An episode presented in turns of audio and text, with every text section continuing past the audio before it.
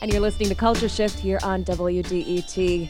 Your Facebook and Instagram feeds are likely filled with images of those doughy, sweet filled pastries known as paczkis today. But only at American Coney Island in downtown Detroit can you get two of the region's most iconic foods together. It's a Coney dog wrapped in a paczki, and Culture Shift correspondent Ryan Patrick Cooper has this review. We're at uh, American Coney Island in the heart of downtown Detroit. American Coney Island, of course, the arch rival of Lafayette Coney Island. But Lafayette doesn't have what American has today, which is the the Coney dog wrapped in a paczki. The paczki has a bun. And uh, first impressions, not the most appetizing thing I've ever seen. It's very brown. It's very brown. My guess, though, it's going to be a classic uh, savory and sweet combination. Would be my first guess of how this is going to go down. And I've eaten a lot of coney dogs. Humble brag. Should I should I handle it with my hands, or with my?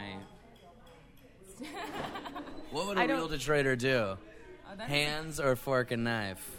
That is a good question. Hands or fork and knife? You're trying out, you're trying out with the fork right now. Okay, I've got chili, hot dog, onion, mustard, and paczki. First bite. Wow. Some worlds should never meet. and I would argue that the paczki and the, the coney dog do not belong together. but I'm going to try a second bite, just to confirm. Do we have jelly in there? No jelly, but it's very glazed, which I was not expecting the, the paczki to be glazed for some reason.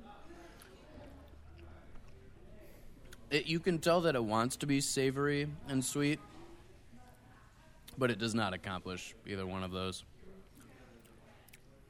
It really just makes you want an authentic coney dog more than anything. These two things are great on their own, not together. I wouldn't personally recommend it, uh, but it may be worth the Instagram photo alone. That was Ryan Patrick Cooper reviewing the Paczki Coney dog available at American Coney Island today. This is Culture Shift.